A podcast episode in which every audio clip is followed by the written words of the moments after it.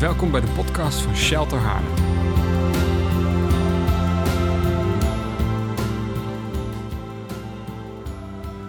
Wat fijn dat jullie zijn. Ik zie allemaal lekker zomerse kleren. Ik dacht, ik eh, doe het toch maar even op blote voeten. Het is lekker zomers. Eh, ik, eh, als je mij niet kent, ik ben Gananja. Ik eh, heb de eer om dit huis mijn thuis voor, nou ja, eigenlijk zolang als ik kan herinneren te noemen. Dus, ehm, en vanochtend mag ik wat met jullie delen.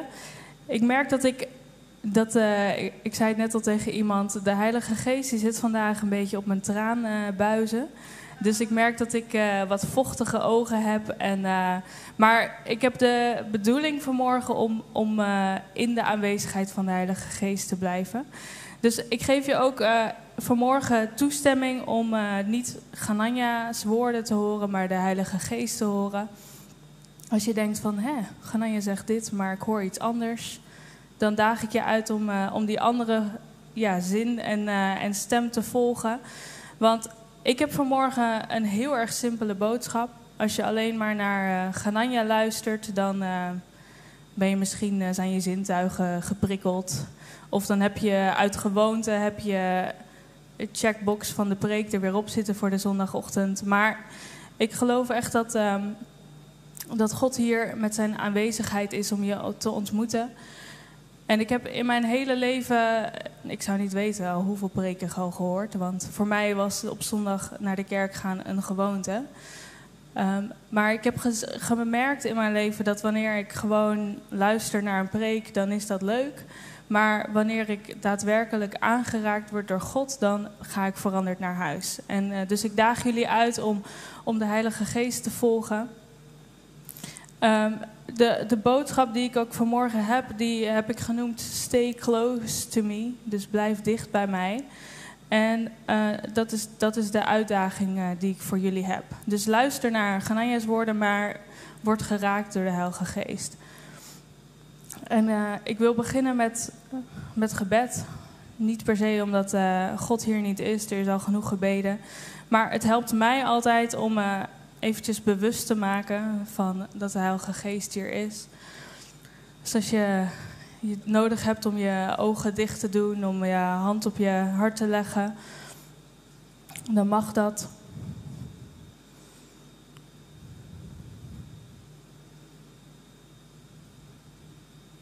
Oh, Heilige Geest, dank u wel dat u hier bent.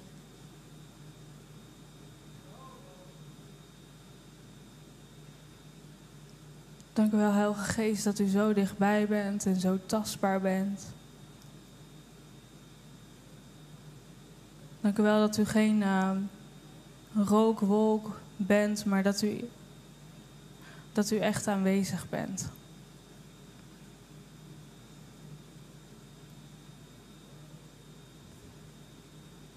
Heilige Geest, ik vraag u om, uh, om op de woorden te zitten die ik spreek. En als je luistert, wil ik je ook vragen om. Ik weet niet hoe dat voor jou werkt, maar, maar om even je geestelijke oren te openen. Zodat je niet alleen met je hersenen bepaalde informatie tot je neemt, maar dat je echt zal gaan luisteren met je, met je geest.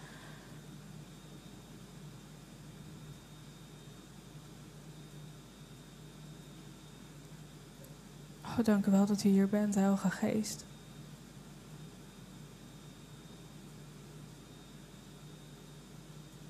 Heilige Geest, kom met meer van uw aanwezigheid.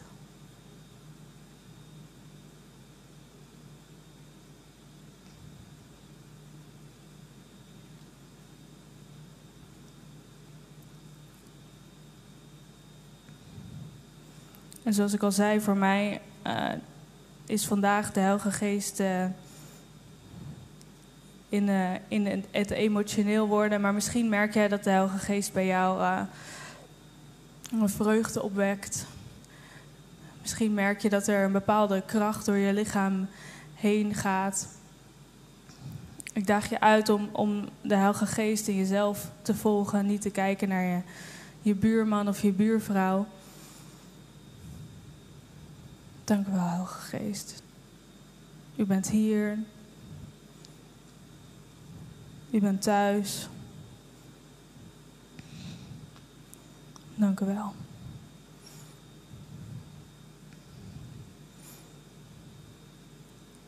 Vanmorgen gaan we een klein stukje in de Bijbel met, uh, met het leven van Petrus mee, meelopen. En we gaan beginnen in uh, Matthäus 4. Uh, dus je mag je fysieke of digitale Bijbel er eventjes bij pakken.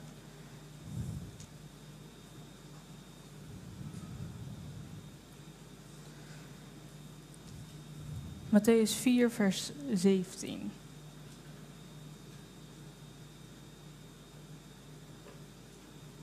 Leuk dat ik nog een beetje geblader hoor. Vanaf dat moment begon Jezus zijn verkondiging. Kom tot inkeer, zei hij, want het koninkrijk van de hemel is nabij. Toen liep hij langs een meer. Zag hij twee broers, Simon, die Petrus genoemd werd, en zijn broer Andreas. Ze wierpen hun net uit in het meer. Het waren vissers. Hij zei tegen hen: Kom, volg mij. Ik zal van jullie vissers van mensen maken. Ze lieten meteen hun netten achter en volgden hem. Even verderop zag hij twee andere broers, Jacobus, de zoon van Zebedeus, en zijn broer Johannes. Ze waren met hun vader in een boot bezig het herstellen van de netten. Hij riep hen en meteen lieten ze hun boot en hun vader Zebedeus achter en volgden hem. Hij trok rond in heel Galilea, gaf de mensen onderricht in hun synagogen, verkondigde het goede nieuws over het koninkrijk en genas iedere ziekte en elke kwaal onder het volk. Het nieuws over hem verspreidde zich in heel Syrië. Allen die ergens aan leden en gekweld werden door een ziekte of door pijn, en ook bezetenen en maanziekten en verlamden werden bij hem gebracht en hij genas hen. Een grote groep mensen volgde hem.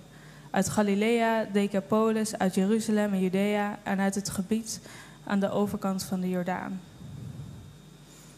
Als ik kijk naar het leven van Jezus en de, en de evangeliën, dan, dan zie ik dat Jezus zijn hele bediening, hij staat hier aan het begin van zijn bediening, maar hij doet zijn hele bediening altijd samen met mensen.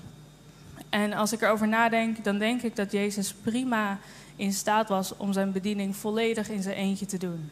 Hij was namelijk volledig God, dus hij had prima de mogelijkheid om dingen alleen te doen. Maar toch koos Jezus ervoor om, om zijn bediening samen met mensen te doen. Ik lees dit verhaal en ik werd uh, geraakt door het zinnetje: Kom, volg mij. En ogenschijnlijk gemakkelijk, zonder nadenken. Er staat ook dat ze meteen hun netten achterlieten, volgden deze mensen Jezus. Ik was erover na aan het denken en ik denk dat wij allemaal een moment in ons leven hebben gehad dat we Jezus hebben horen zeggen: Kom, volg mij. Ik weet niet waar jij was, of, je, of er genezing en bevrijding bij dat moment zat, of je in een moment was waarin je diep in de put zat of vreugde had. Maar we hebben allemaal een moment meegemaakt dat Jezus tegen zei, tegen jou zei: Kom, volg mij. En ik dacht, het is misschien wel leuk om eventjes met je buurman en je buurvrouw te delen. Wat was dat moment in jouw leven dat Jezus tegen jou zei: Kom, volg mij. Zit je nou naast degene met wie je al heel lang het leven deelt, dan is het misschien leuk om even om te draaien zodat je even het van iemand anders hoort. Dus wanneer was het moment dat Jezus tegen jou zei: Kom, volg mij, en je besloot om je netten achter te laten? Deel, uh, draai even om, of naar je buurman of je buurvrouw. Mocht je nou denken: Ik heb dat nog nooit eigenlijk gedaan, die die netten van mij achtergelaten. Ik geloof dat dat mag je ook delen met je buurman. Dit is een prima moment daarvoor.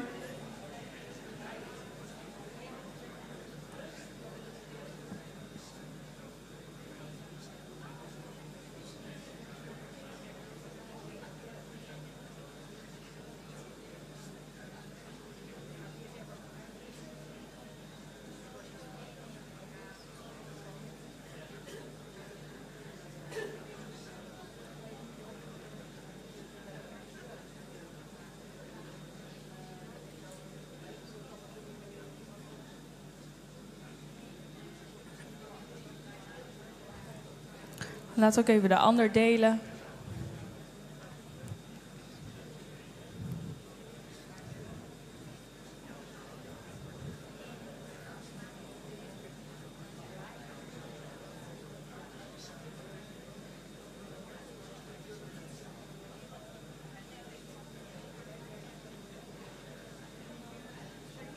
Nou, dit zijn, eh, dit zijn hele verhalen die hier eh, gedeeld worden. Denk dat jullie uh, een boek kunnen gaan schrijven. Wie, wie had er een vissersnet in zijn handen? En liet zijn vissersnet vallen? Geen vissers in de zaal, jammer.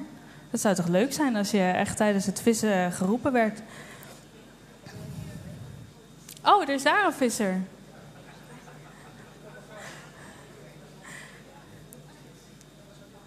Ik had ook een moment dat, uh, dat Jezus zei tegen mij: Kom, volg mij. En. Um,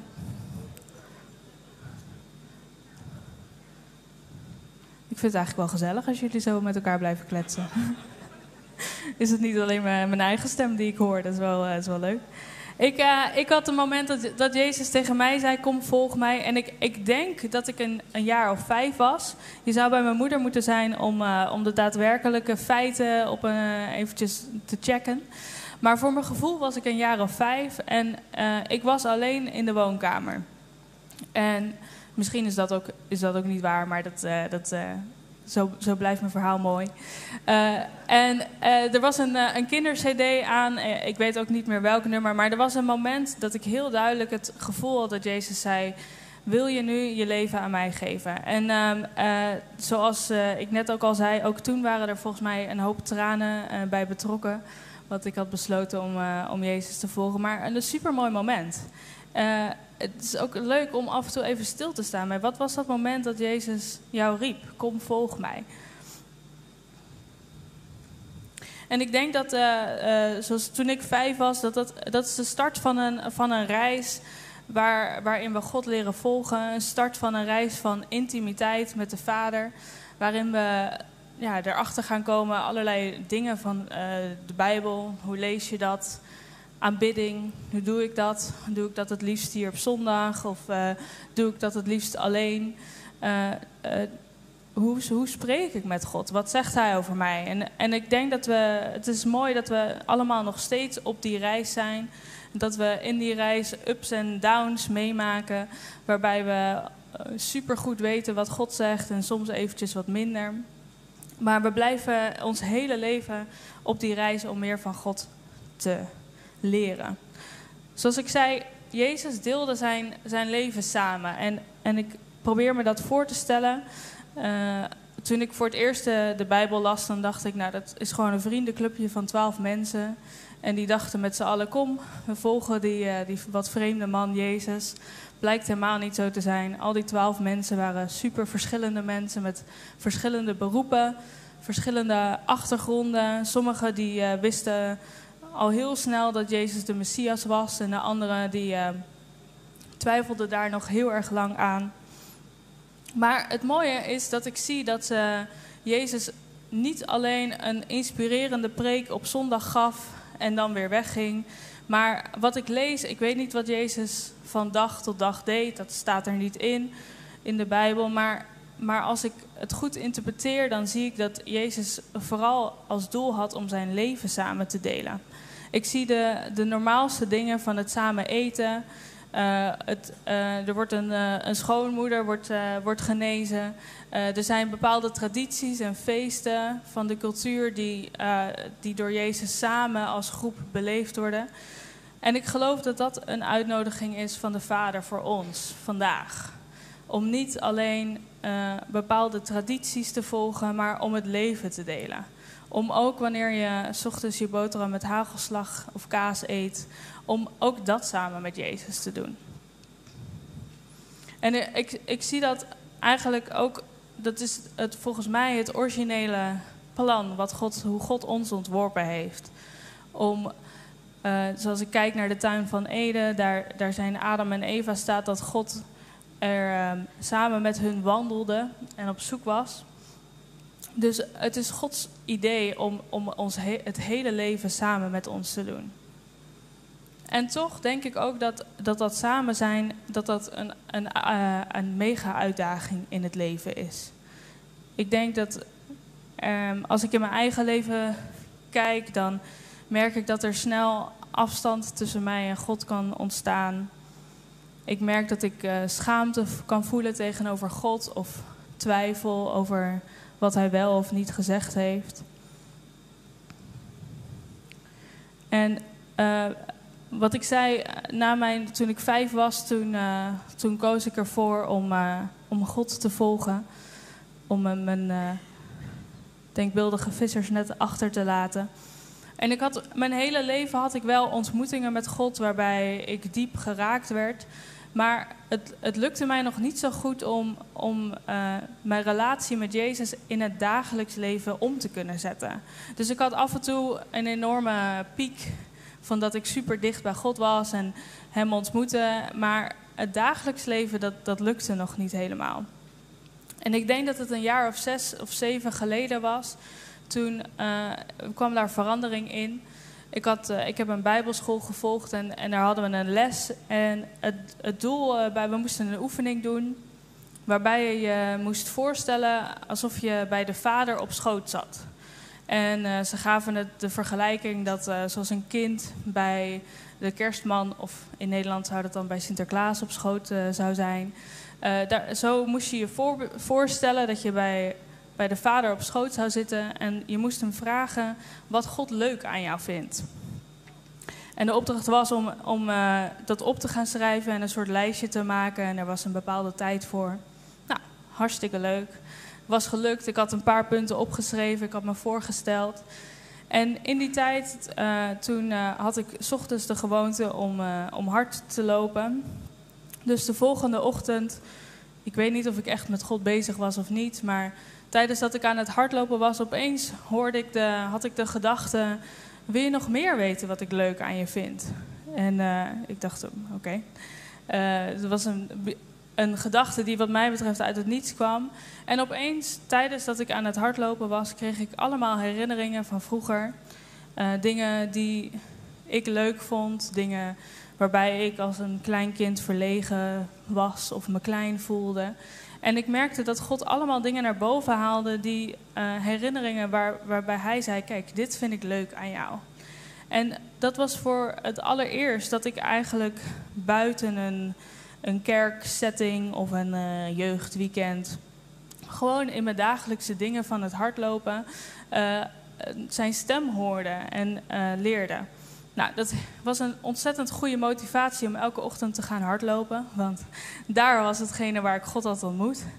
Uh, maar, uh, en het, het, begon met tijdens wandelen of lopen. Maar ik merkte dat dat een, een reis werd waarin ik leerde hoe ik in mijn dagelijkse dingen, met wat ik ook doe, uh, ik ontzettend gemakkelijk Gods stem kan verstaan en kan onderscheiden. ik had eerst altijd eventjes een aanlooptijd nodig. Dat je even je gedachten leeg moet maken en dan uh, je moet richten op God. Uh, maar nu is het zo ontzettend, ben ik in één vingerknip, kan ik Gods stem verstaan, kan ik hem horen wat hij tegen me zegt. En toch, uh, zoals ik ook al zei, hebben we, ik denk, als je mens bent hier in de zaal, heb je allemaal momenten dat je eventjes ietsjes verder weg bent van God. En een van mijn favoriete dingen, uh, onderdelen in de Bijbel waar daar iets naar voren komt, is in Johannes 21. Dus ook daar mag je eventjes naartoe gaan. Soms helpt het om, uh, om in de Bijbel niet alleen de mooie en inspirerende dingen van God te lezen, maar ook eventjes wanneer het ietsjes minder ging. Dus Johannes 21, vers 1.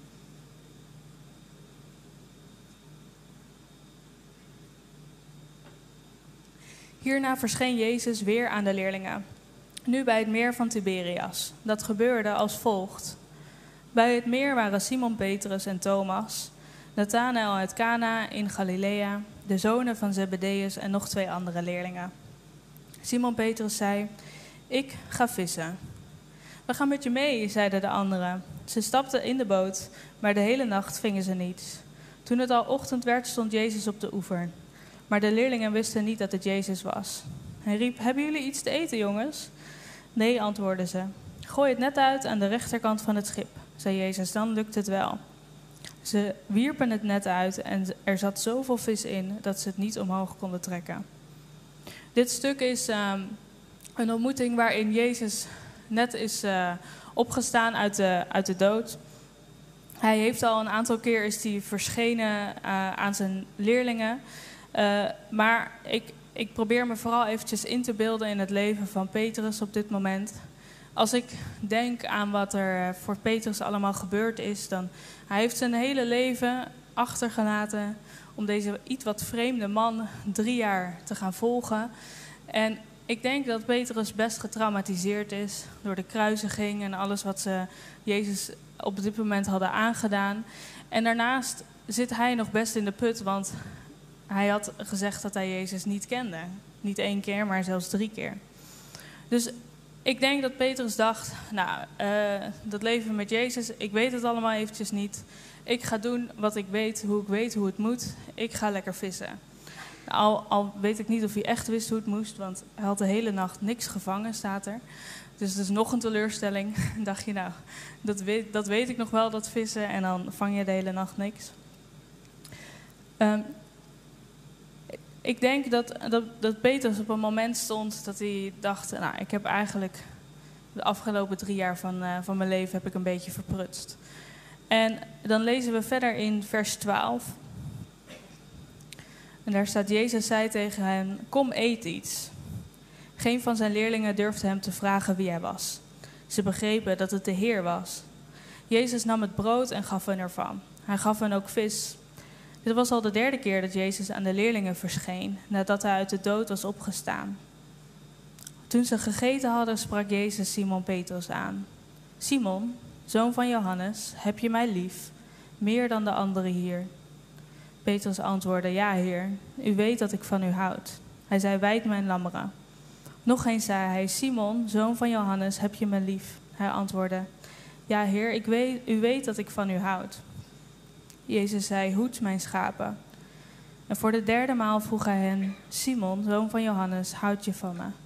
Petrus werd verdrietig, omdat hij voor de derde keer vroeg of hij van hem hield. Hij zei, Heer, u weet alles. U weet toch dat ik van u houd? Jezus zei, wijd mijn schapen, werkelijk. Ik verzeker je, toen je jong was, deed je zelf je gordel om en ging je waarheen je wilde. Maar wanneer je oud wordt, zal ik een zal een ander je handen grijpen, je je gordel omdoen en je brengen naar waar je niet naartoe wilt. Met deze woorden duidde hij aan hoe Petrus zou sterven tot eer van God. Daarna zei hij: Volg mij. En ik denk dat dit een van de meest liefdevolle gesprekken is die, uh, die ik lees tussen Jezus en een van de, van de discipelen. Een discipel die uh, een idee heeft dat hij alles verprutst heeft wat hij in de afgelopen jaren heeft opgebouwd. En Jezus die de onmogelijke of de fantastische mogelijkheid geeft om, om genezing te brengen. Aan die drie keer dat, uh, dat Petrus Jezus ontkende. Ik geloof dat er hier ontzettend veel liefde is. En dat Jezus als het ware de, de status quo, de basis, weer opnieuw vaststelt. De eerste vraag die Jezus, de eerste opdracht die Jezus aan Petrus was, was: Kom, volg mij. En uh, er is eventjes een dipje geweest in, in het leven van Petrus. Um, en na herstel zegt Jezus opnieuw tegen hem: Volg mij. Um, ik, ik heb een, uh, inmiddels een aantal keer een, een, preek gegeven. En dan in de voorbereiding dan, uh, probeer ik altijd te vragen: God, wat wilt u dat ik, dat ik vertel, dat ik deel? En uh, deze voorbereiding kwam er eigenlijk niks anders dan in alle gesprekken die ik met God had, kwam, kwamen de woordjes stay close to me. Ik, ik praat, uh, mijn, mijn gesprekken zijn altijd in het Engels, dus vandaar dat ik dacht, nou, dat is een mooie, mooie titel, stay close to me. Maar ik dacht, ja, wat kan ik nou vertellen dan? Alleen die ene zin, stay close to me. En um, ik dacht, ik laat jullie weten eventjes hoe dat voor mij werkt in mijn leven. Want dat is een zin die voor mij heel erg herkenbaar is. God die, um, die gebruikt die woorden heel erg vaak tegen mij. Blijf ontzettend, zoals dat lied zo mooi zegt vanmorgen, eindeloos dichtbij. Um, blijkbaar is er een moment dat ik toch van de schoot van de vader afga. Uh, er zijn momenten dat ik, dat ik afstand creëer, dat ik twijfel aan wat God zegt. Dat ik schaamte voel en dat ik, uh, of dat er iets is waarbij ik het gevoel heb dat ik eerst eventjes mezelf uh, moet fixen voordat ik weer naar God terug kan gaan. En soms zijn het ook de goede dingen die, er, die ervoor zorgen dat ik van de schoot van de vader afga. Ik, uh, ik hou ervan om uh, mensen te bemoedigen, of ik kan soms heel erg druk bezig zijn met, met werk. En daarbij onbewust ervoor kiezen om, om van de schoot van de vader af te gaan. Terwijl ik geloof dat dat de plek is waar de vader ons wil hebben. En mijn, mijn boodschap vanmorgen is ook eigenlijk heel erg simpel. En uh, dat is iets wat, wat ook al tijdens de aanbidding en tijdens de hele dienst naar voren kwam. De boodschap is: God wil jou ontmoeten. En ik zie dat altijd zo voor me als dat uh, God, de Vader, die zo'n uh, zo'n grote. ja, ik, ik, stel me voor dat de, de Vader altijd zo'n hele grote hand heeft, die al heel veel heeft gewerkt en die niet zo snel uh, ergens van onder de indruk is. En ik geloof dat, dat God zijn, zijn liefdevolle hand constant naar jou uitgestoken heeft. Waar je op dit moment ook staat. Of je van een uh, schoot afgegaan bent of niet. In mijn, in mijn eigen leven is er, zijn er wekelijks momenten dat ik onbewust van de schoot van de vader afgegleden ben. En constant voel ik die uitnodiging van, van zijn liefdevolle hand die uitgestoken is, waarmee ik zo weer hup op zijn schoot zit.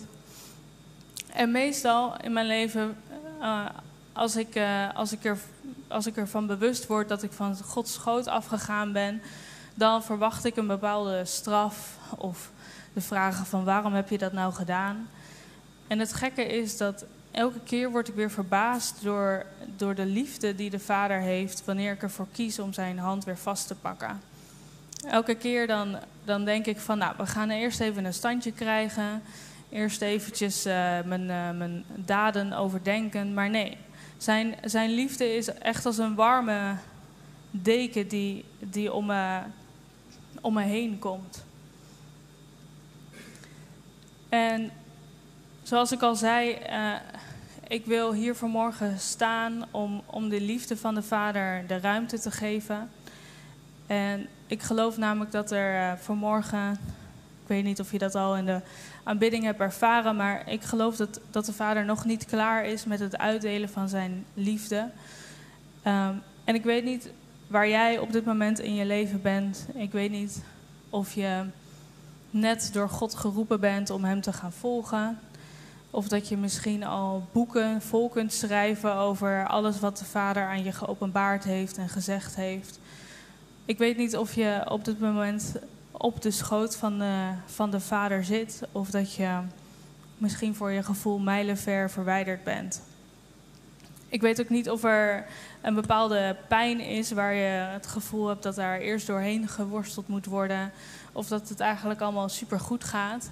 Maar ik geloof echt, en dat merk ik namelijk in mijn dagelijks leven, of het nou goed gaat of niet, of ik twijfel heb aan God, of uh, dat ik het allemaal super zeker weet.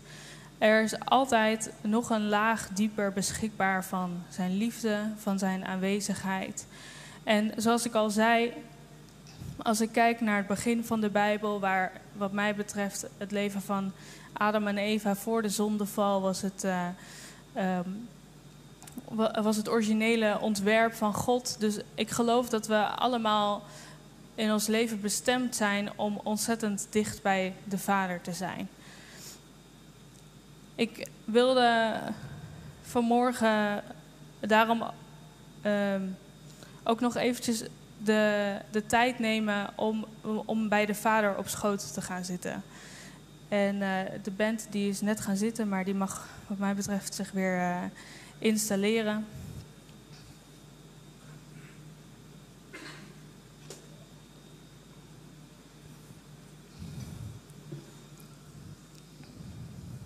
En ik zei je al, voor mij uh, ervaar ik de Heilige Geest op dit moment als iets waar, waarbij ik dan geëmotioneerd ben. Misschien ervaar jij Gods aanwezigheid wel als, uh, als een vreugde. En uh, moet je ontzettend hard lachen doordat hij dichtbij is. Misschien is er wel een, uh, een bepaalde vrede, maar mijn doel, zoals ik ook al eerder zei, is niet om hier met mooie, inspirerende woorden te komen, maar ik wil gewoon de ruimte geven aan God om, om jou aan te raken. Omdat ik denk dat we, uh, als je kijkt naar komende week, komen we de komende week het beste door als we aangeraakt zijn door God. Um, en dan is er iets wat veranderd kan worden.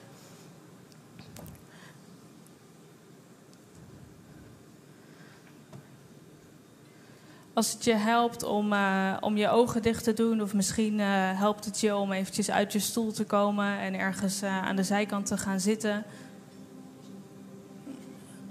Misschien wil je staan, misschien wil je liggen. Het gaat vandaag eventjes niet om wat je buurman of je buurvrouw doet, maar Gods aanwezigheid is hier. En die, die is ook aanwezig om, om je aan te raken. En misschien zijn er bepaalde dingen in je leven waar je mee worstelt, waar je een antwoord voor nodig hebt van God. Ik geloof dat dat beschikbaar is. Misschien is er helemaal niks. En kan je gewoon lekker eventjes, uh, zoals een kind bij uh, een ouder op schoot, helemaal in iemand kan kruipen. Ook die mogelijkheid is er. Misschien wil je pen en papier pakken om, uh, omdat je even wat wil schrijven. Hoeft niet. Maar doe wat, wat voor jou werkt. Misschien wil de vader wel een, een lijstje geven over wat hij allemaal leuk aan je vindt.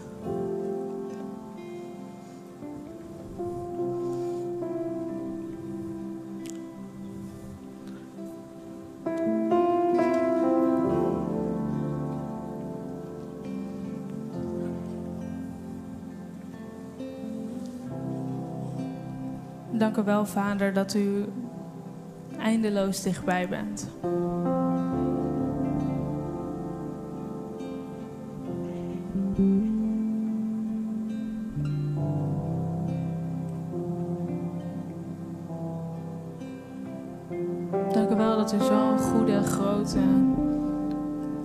Lieve Vader bent.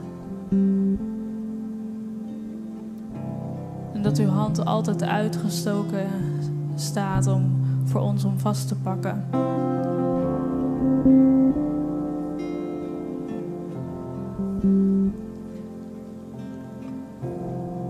Vader, op dit moment willen we ervoor kiezen om op uw schoot te gaan zitten.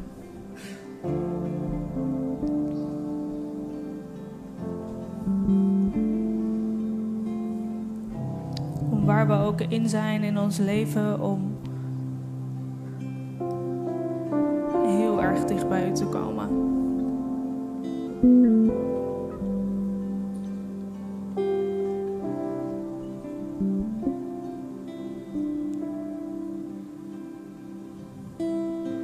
U bent niet een vader die ver weg in de hemel zit.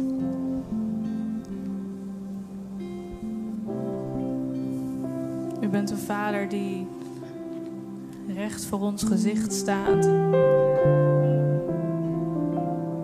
met zijn armen om ons heen komt.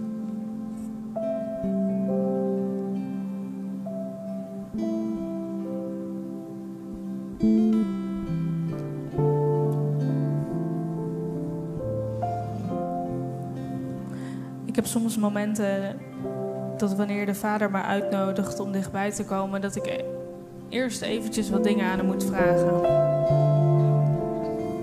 Het helpt me om eventjes te vragen: God, bent u hier? Misschien heb je bepaalde dingen die, waar, die je gedachten steeds vullen. En moet je die echt eventjes neerleggen aan de voeten van de Vader.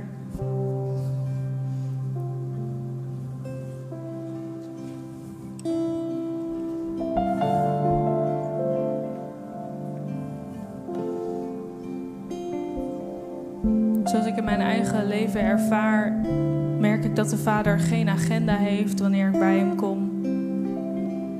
Hij wil niet een bepaalde checklist afwerken. Hij heeft ook geen einddoel met waar hij in ons samen zijn met ons wil komen. Dus misschien heb je wel bepaalde twijfel of zorgen eerst even aan hem kwijt moet voordat je zijn liefde kan ontvangen.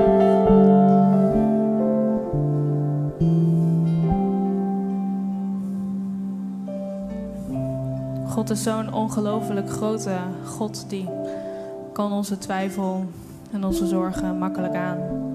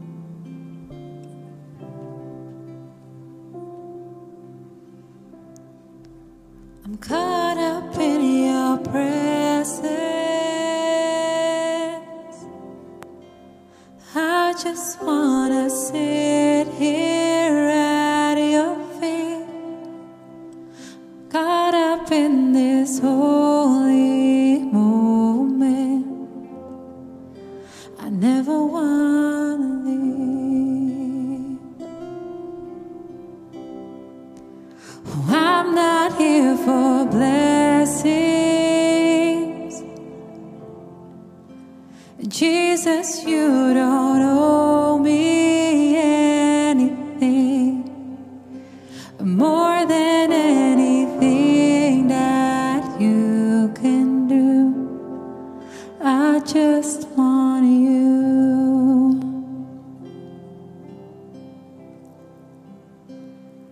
And I'm sorry when I have just gone through the motions. I'm sorry when I just sing another song.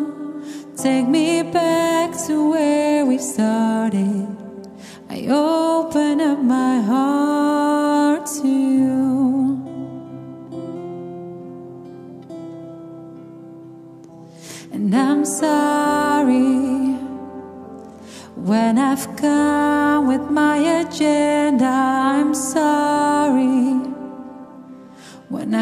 forgot that you're enough. Take me back to where we've started. I open up my heart to you.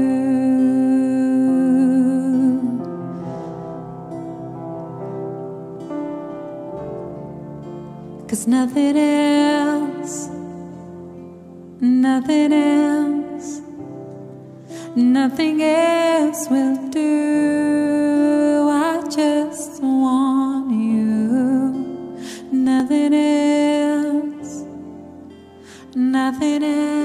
else, Jesus, nothing else will do. I just want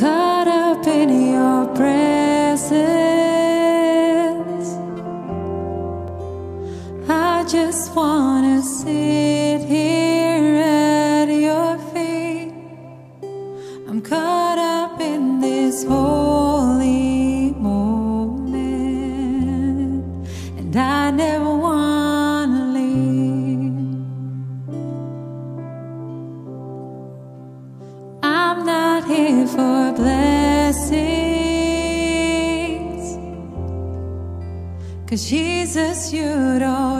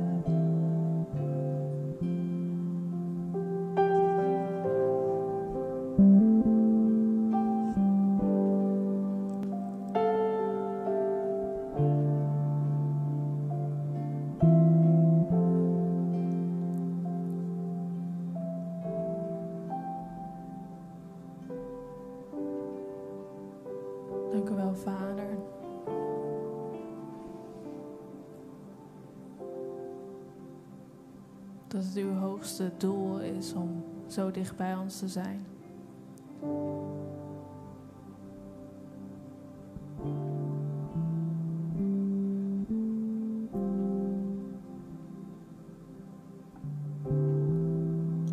Je bent succesvol wanneer je bij Hem op de schoot zit.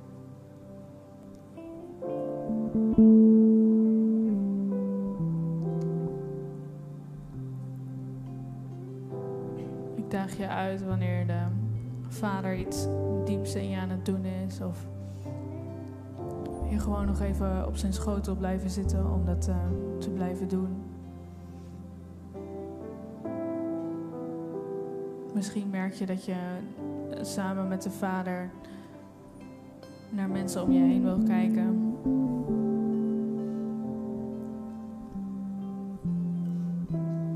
Ik daag je uit om eh, aan de Heilige Geest te vragen of je proces waar hij met de Vader mee bezig is. Dus als je wilt mag je door de rijen lopen, mensen uitdagen. Misschien is er net iets gebeurd waarvan je denkt: eh, het is fijn als ik daar eventjes nog met iemand over na kan praten. Er zullen zo hier vooraan eh, mensen zitten die met je, graag met je mee willen bidden.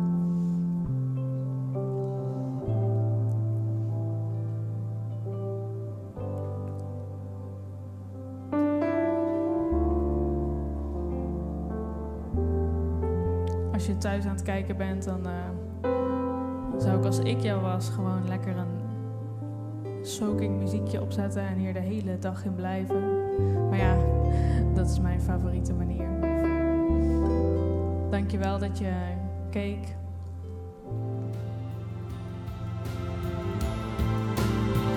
Dank voor het luisteren naar onze wekelijkse podcast. De missie van Shelter is Gods Koninkrijk zichtbaar maken in onze wereld. Wil je onze gemeente financieel ondersteunen in deze missie? Ga dan naar www.shelter-haarlem.nl geven.